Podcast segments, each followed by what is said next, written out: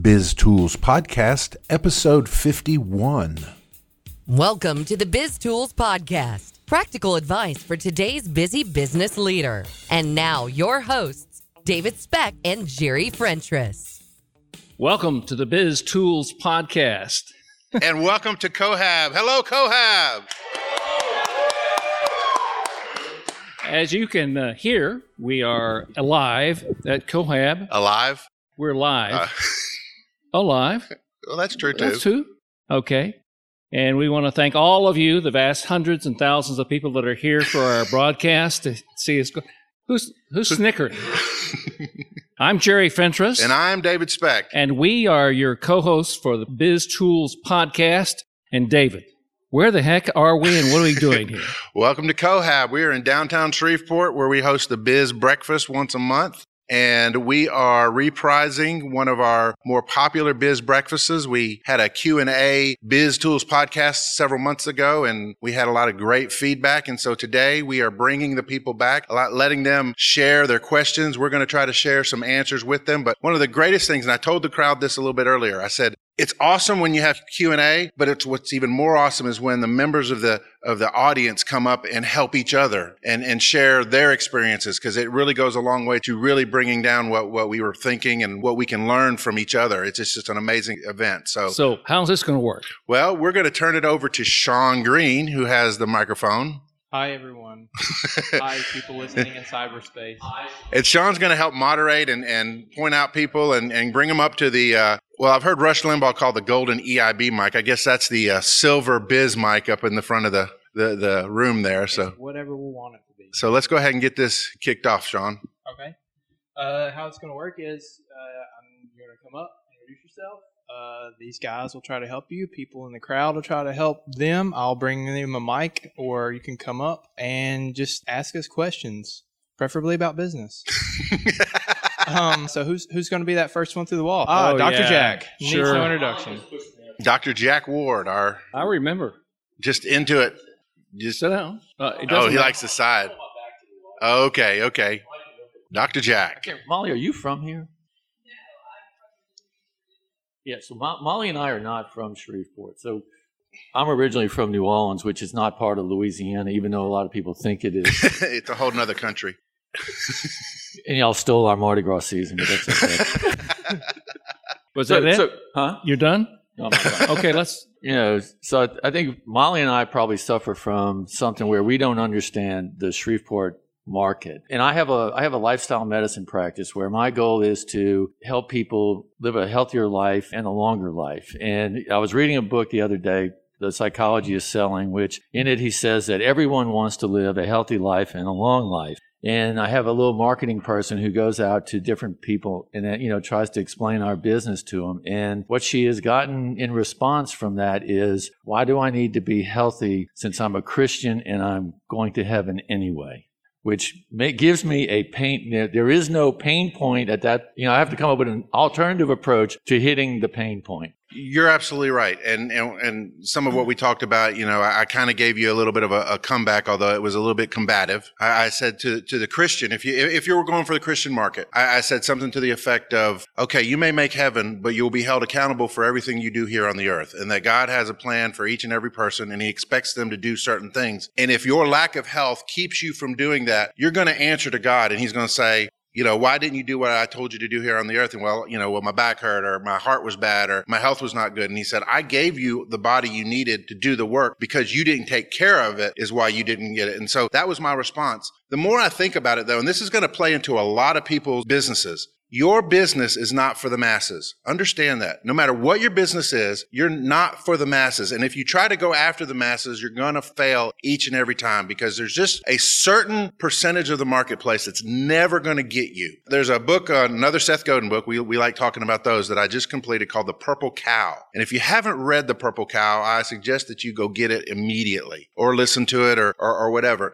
And in the purple cow, you have to understand with any business, with any product, with any service, there are certain individuals that you can count on and that you should focus on. They're called the early adopters. They're the people who, when you look them in the eye and you tell them what you do, they light up. They understand it. They get it. They're, they're, they're amazing at it. And, and they really want to get excited about it. The people in this room, Oh, when when we started the Biz Breakfast, y'all were early adopters of the idea of the Biz Breakfast. Now, this may this thing may grow to being huge, but you were the ones that started it. You were the ones that we focused on. You were the ones that we wanted to get in relationship with because see, the thing that early adopters do is then they in turn tell others. And they they tell others with enthusiasm. They tell others that, you know, hey, you know, I don't know what you're doing, but you need to do this thing. And so you've got to focus in on the people who get you and then encourage them we were just in you were in the sales training a, a, week ago with butch bellah you know one of the things that he said that is very uncomfortable for me but it's very doable and that is asking for the referral, getting that lead in to that next person. Because if you have somebody who is sold on what you do and then they refer you to somebody else, that person, if they check you out, will get a, a, positive back on them. But not just that, the referrer may pick up the phone and call that person and pave the way for you. So really concentrate on those people that get it. And don't worry about all those other people that don't get it. The people that get it eventually and, and Godin uses the term sneezers. They're the people that just go sneeze it out to everybody and, and, and, and starts talking about it and talking about it and talking about it almost to the point where you get tired of hearing about it. And those are the people that are going to help you grow into the mainstream until those late adopters finally. But there's going to be early adopters, late adopters, and then there's going to be no adopters. And the largest percent of the population is going to be the no adopter. And if you continue to look at the no adopter or look at the market as a whole as your potential market, you're going to be frustrated and, and you're never going to gain traction. I can appreciate that. So, so I think the issue for, uh, I'm going to use Molly again. Molly and I is, is, um, somebody found me on the internet, not even on my website, mm-hmm. some, from some other site, and she kind of got it. So I have a little bit, I have a small tribe. Okay. Mm-hmm. So the issue is for me being in Shreveport and not really being here, uh, and, even though I've been here for 25 years, I don't understand the culture yet, is my entire tribe is outside of Shreveport. I don't have any tribal members in Shreveport. Mm-hmm. So, so for me, it's like I'm to the point where it's like I don't care about Shreveport. Shreveport can, you know, go to God and stand before Him and go, okay, we didn't do what we were supposed to do. But I mean, I, I pretty much my New Year's resolution was I'm done with Shreveport, which is an unfortunate thing, but I, I don't care about Shreveport anymore. Well, you know, Dr. Jack, one of the things that we talked about with with the Biz Tools is, you know, maybe our market isn't so much Shreveport. Maybe our market is everywhere else. Maybe our market is out there, and that may be the same thing for you. Maybe you need to focus on national even international customers and set up your business to where your you know business model focuses on those people and reaches those people. You can still live in shreveport or live wherever really you want to but if you think your market isn't here then run your business according to that. A good example of, of that in a different vein is moonbot studios. You see moonbot their their market is nowhere here. It's it's everywhere but here but yet they have chosen to locate here, build what they do here, but they understand that they're selling elsewhere. They're, they're LA or, or, or you know, Silicon Valley or, or whatever. We don't have to limit ourselves. A market is not a geographical area anymore. A market is a group of individuals or a group of potential customers or clients that we can effectively reach. Let's face it, you know, like uh, closed Facebook groups great great opportunity to cultivate a tribe because you're you're limiting who can be in it and it, it, creates this prestige if you will. And so you know if you had like dr jack's closed facebook group that that costs you you know $500 a year to be a part of but you get one-on-one consultation you know that may be a route to go. So you can always expand your mind beyond it. Now if you just simply don't like shreveport and you can go you want to go you can go but at the same time you don't have to limit yourself to the geographics of shreveport to be successful. Molly's got a something. And, like I have one corollary. My, you know, so I can appreciate that. I can I can set up a closed Facebook group, and I can and I can do that. And I even after everything I you know experienced this mm-hmm. past week, that's where I, that's where I came to. I'm going to have to you know I'm already in two other Facebook groups, so I'm going to create my own Facebook group. But the challenge comes into on the geographic side is if what I'm promoting is medical and I have a license, I am limited from a geographical right. standpoint as to where I can practice, you know, because my license is limited to a state that I'm I'm in. Correct. Then the question is, do I want to spend more money to go to another state to start all over again? So I can appreciate getting outside the geography, but I, you know, from a licensing standpoint, I can't get really get outside the state of Louisiana. True, but but the right one, you know, if, if and again, I'm I'm I'm shooting off the cuff, and Jerry will talk his eventually. But, you know, a MD who's an author who writes a book that resonates and then says, I have a clinic here people will travel across the country to get to that person if they, if they are seen as the expert in the field. Everybody goes, well, not everybody, but where's the first place you think of when you hear cancer? MD Anderson down in, in Houston, and people flock there. If you have a child that's stricken with cancer, you know, what do you think of? Regardless of ability to pay, you think of St. Jude, and people flock to Memphis to go there. So there is an opportunity to draw them in. It's just, do you have the right tribe? Do you have the right reason? Do you have the right engagement to make that happen? I think these are all very good ideas and definitely an outside of the box way of looking at it, but it's too soon to give up on Shreveport for you, and it's too soon for me. And let me say this twofold. Number one, if you can't beat them, join them. So, not everybody, let's face it, espouses Christian tenets. Not everybody. And that's okay. It's a big wide world out there. But it doesn't mean that if you have a lot of Christians, Christian believers in your market, you can't rely on the verbiage and the Christian speak to get your message across. I am a seminarian. Very few people know that.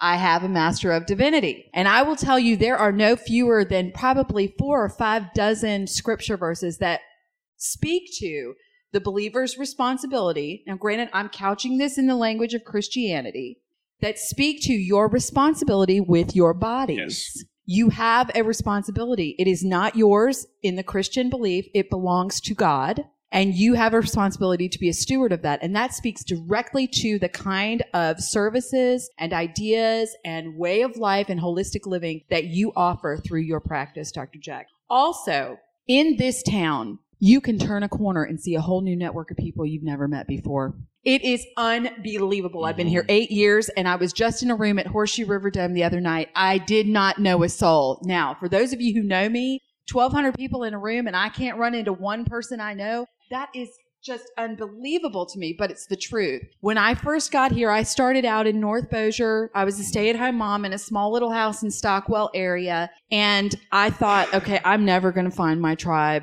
They're not here. They're certainly not trying to meet me at the mailbox. And, you know, with my crazy redheaded self, I think they might have been a little bit afraid, but I had to get outside of my comfort zone and go into places where I wasn't necessarily comfortable, but go in and meet those people, have a big smile and a stack of business cards. And I think it's the same thing here. The person who's doing this marketing for you has got to shake it up. And the way to do that is to rely on people like us who know you and love you and can say, Hey, I know I can think of 10 people right now that subscribe to a holistic way of living and are in business. They need to be in your network. Mm-hmm. My chiropractor, a girl I know who does essential oils. These are people, these are your people. So we need to talk. You need to branch out to your network, get on email, get on Facebook and say, Hey, to all my friends, I'm looking for people who can complement the holistic way of life that I'm selling through my business, through my practice. Who do you know? And then start that conversation there. I think it'll do, do a world of good for you and your business. I'd like to bring Jerry in to, to add one other thing look at your current customer base, and you, I know you. Do, I know you, you could probably count them on one or two hands. But Jerry, I want you to explain the idea of the raving fan, the person that you're currently doing business with, but you do it so well that they go tell your story. Well, it's uh, exactly that. The raving fan is a concept of uh, that I can develop my clients to a point with uh, great service, superior service, and uh, interaction relating to them, them to you, and asking for help. Asking ye shall receive, don't and you won't. And you want to make your, your client base your salesperson. This book, Raving Fans, is a wonderful read. I've given it to clients and I use it all the time. I want clients who are saying, Your service is great. You do a fine job of taking care of us. You offer us stuff all the time. And I let them know that I need them to tell the story of Jerry and win win.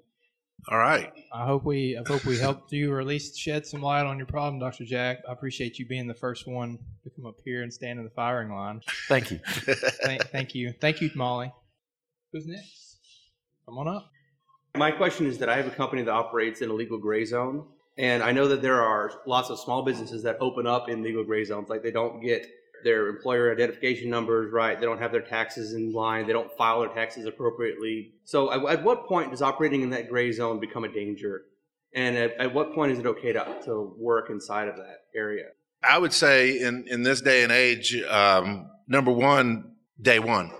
And, and the reason I say that is because we all have to subscribe to a certain set of values We have the core values that make us who we are. And if our core values are honesty, integrity, and doing business well, then you know then you do you cry, cross your t's you dot your i's you get your numbers right. I can speak to this a little bit. We just opened a business in minden where we repair cell phones. We repair uh, apple um, computer products. Uh, we sell accessories. And i'll tell you starting a new business is way harder than buying a business that exists. You buy a business that exists, you know, you're transferring assets, you may have to get a new federal tax ID, et cetera. But before I could ever even buy a building, before I could ever go to a bank, before I could even, you know, address a vendor, I had to get all of these things in line. And it, I'll be honest with you, it was a pain in the rear. I mean, I would have just soon been in my house and say, Hey, we'll fix, you know, we'll fix phones in the house and, and keep it under the table. But I knew that that would come back to bite me at some point. So we, we took the time. We, we wanted to launch in September. We didn't launch until mid October. It, it really took some, some effort to get all that. And things came out of the woodwork. I mean, we started buying and selling phones, and all of a sudden we we learned that that you have to. There's certain criteria. For instance, if you buy a phone, you cannot resell it for 30 days.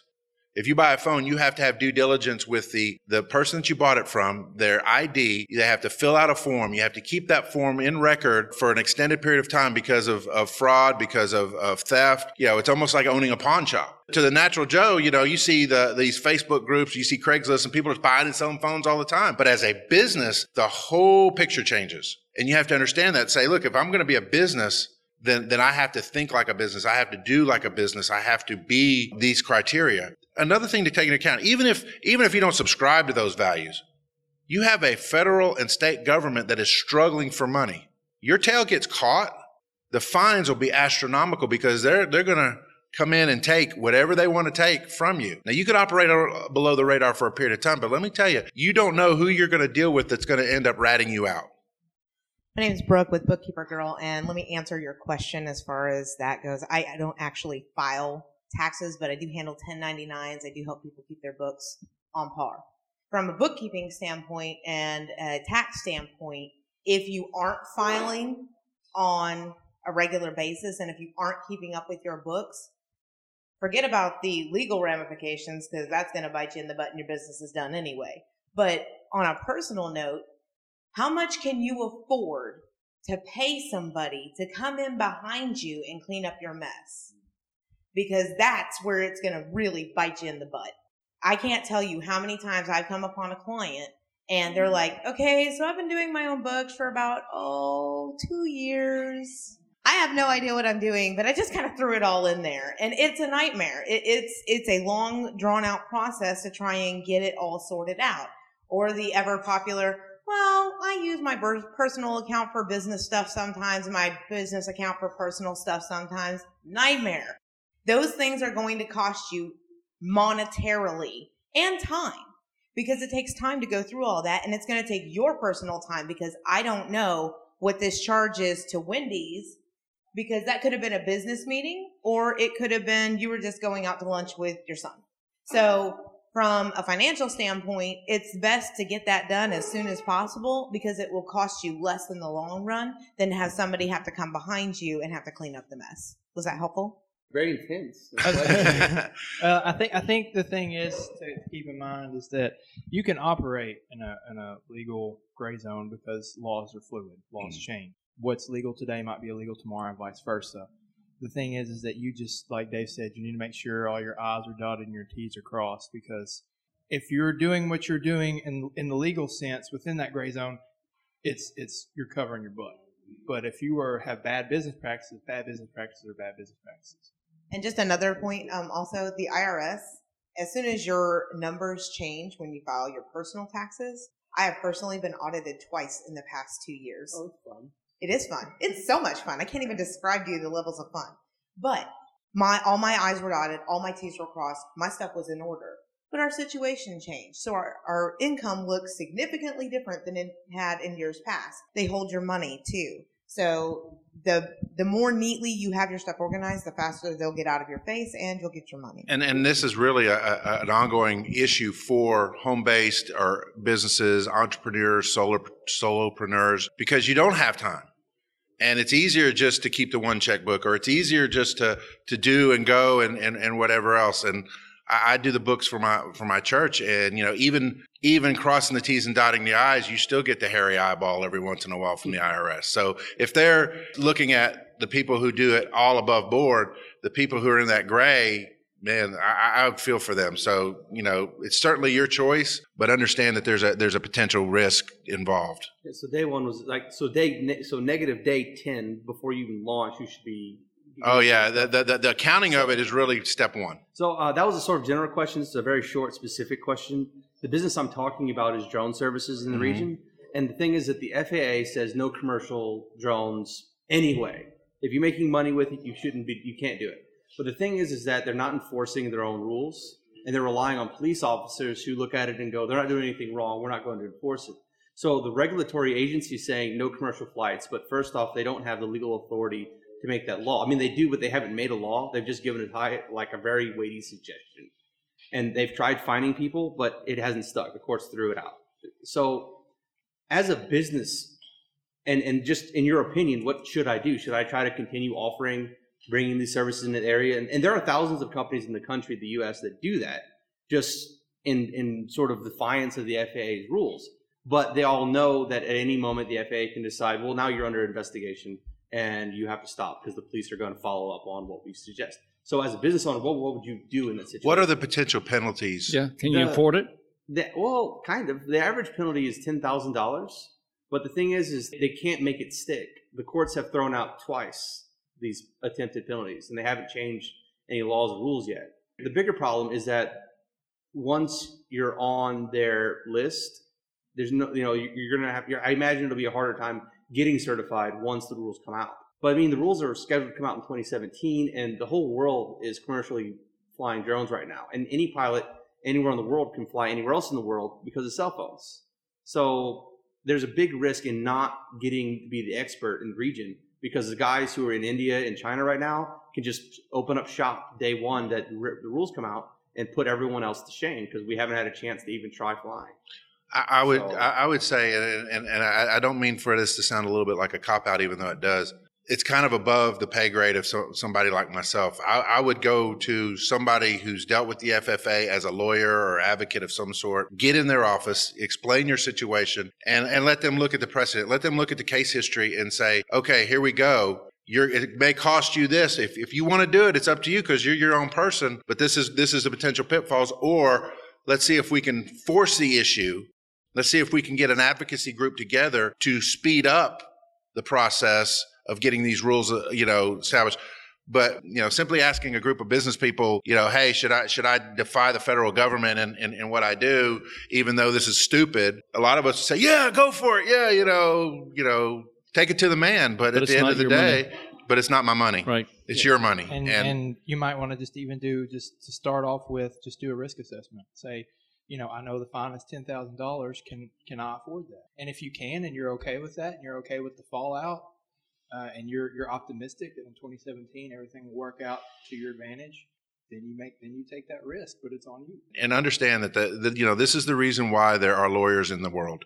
They can look at all the angles that we forget. I remember when i was um, I'm, I'm in the middle of a remodel process at, a- at a house that i bought in, in minden and all the things that i forget make me realize why it's important to have a contractor when you're building your house the 18000 trips to Lowe's that are taking place would have not been there because that's why a contractor does what a contractor does is because they have the education, they have the experience, they understand, they are an expert in their field. And if you can find an expert in the field of aviation litigation, then that's where I would go. and jill has a comment I'm in video production, so this is also very topically relevant for me too. And um, I do think some changes have been enacted in the last month or two. It might have been with very specific types, uh, models of drones, and um, filmmakers seem to be having success filing for uh, permits. So it may be a matter of if you know where you want to fly commercially, uh, going to whoever controls the airspace and uh, requesting a permit for flight.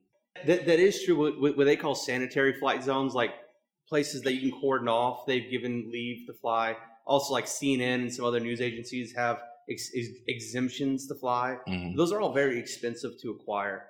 The, the biggest problem I have with, with the situation that the FAA has a rule that says no commercial flying, but that's really just like one of those rules that's like make sure your blinkers on when you're turning. It's a way to get dangerous people off because obviously they broke a rule, but if you're flying safely, they don't come and bother you about it.